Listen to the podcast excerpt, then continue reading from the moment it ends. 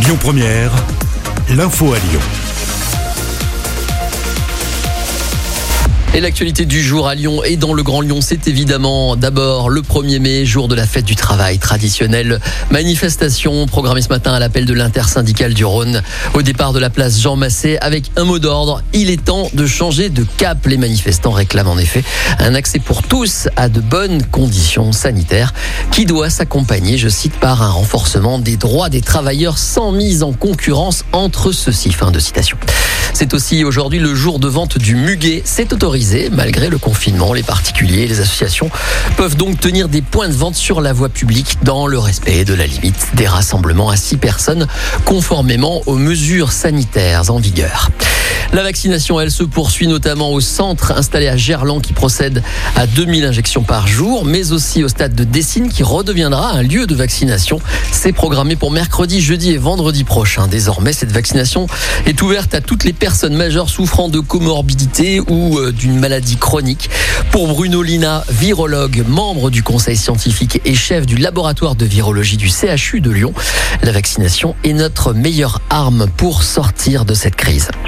Aujourd'hui, la vaccination nous permet d'anticiper une sortie de crise, en quelque sorte. Aussi avoir un message qui est extrêmement positif. C'est-à-dire qu'aujourd'hui, quand même, une fois qu'on est vacciné avec ce vaccin AstraZeneca, on est protégé contre les formes graves d'infection euh, au coronavirus. Donc, il y a vraiment aujourd'hui une porte de sortie de la crise qui, de toute façon, ne passera pas par autre chose que la vaccination. Il faut bien comprendre que dans, dans une pandémie, à un moment donné, tout le monde va être infecté par ce virus. Donc, si on veut éviter cette infection, la seule façon de le faire, c'est d'être vacciné. Donc, plus il y aura de vaccinés, moins le virus circulera. Moins le virus circulera, moins on aura de risque de voir apparaître des variants. Et donc, la ville de Lyon a présenté cette semaine son plan de réouverture des terrasses. Ces dernières vont rouvrir dès le 19 mai. La ville de Lyon a annoncé que les terrasses pourraient s'étaler plus qu'à l'habitude.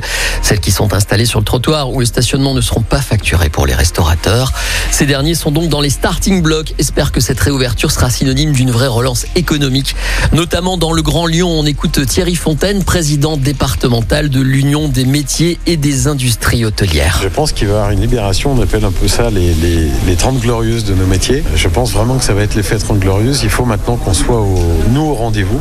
Et pour être au rendez-vous, il va nous falloir des employés formés. Et ça, c'est notre grande peur. C'est notre grande peur parce que si les, clients arrivent et qu'on n'est pas en capacité de les servir comme ils veulent, ils seront compréhensibles. Mais jusqu'à un certain point, quand vous avez 45 minutes pour déjeuner à midi, si on vous sert en une heure et demie, ben, c'est pas acceptable. Donc aujourd'hui, c'est notre grande inquiétude. Est-ce qu'on aura du monde, suffisamment de monde en cuisine et qualifié pour continuer à, à faire d'une bonne cuisine Et est-ce qu'on aura euh, ce qu'il faut en salle On a toujours eu des étudiants, des extras, mais encadrés par suffisamment de professionnels. Si aujourd'hui on a plus d'extras ou d'étudiants et moins de professionnels pour les encadrer, on aura des ratés. Voilà, reportage signé Paul Bourret.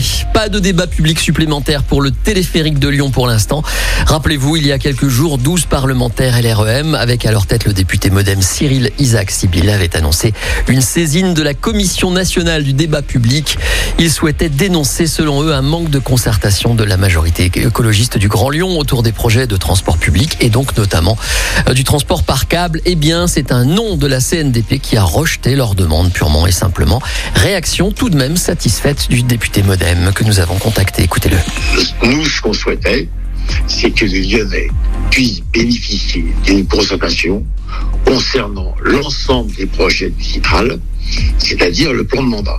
La CNDP nous répond que notre demande n'est pas recevable parce qu'ils ne sont compétents que pour organiser des concertations sur des projets.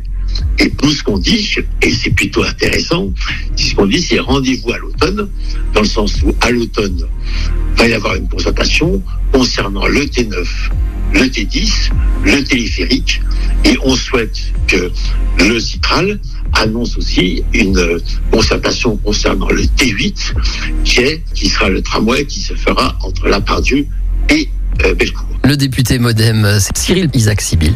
On poursuit avec le sport. En basket, Lasvel, récent champion de France, qui aimerait faire le doublé, recevait Chalon-sur-Saône hier soir. Le score est sans appel. Victoire des Villeurbanais 102 à 75. L'OL se déplace à Monaco demain dimanche, battu au Groupama Stadium dimanche dernier par le LOSC 3 à 2. Les Gones doivent absolument ramener un résultat donc demain face à Monaco. Voilà pour l'actualité à Lyon et dans le Grand Lyon.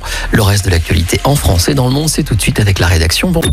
Écoutez votre radio Lyon Première en direct sur l'application Lyon Première, lyonpremière.fr et bien sûr à Lyon sur 90.2 FM et en DAB+.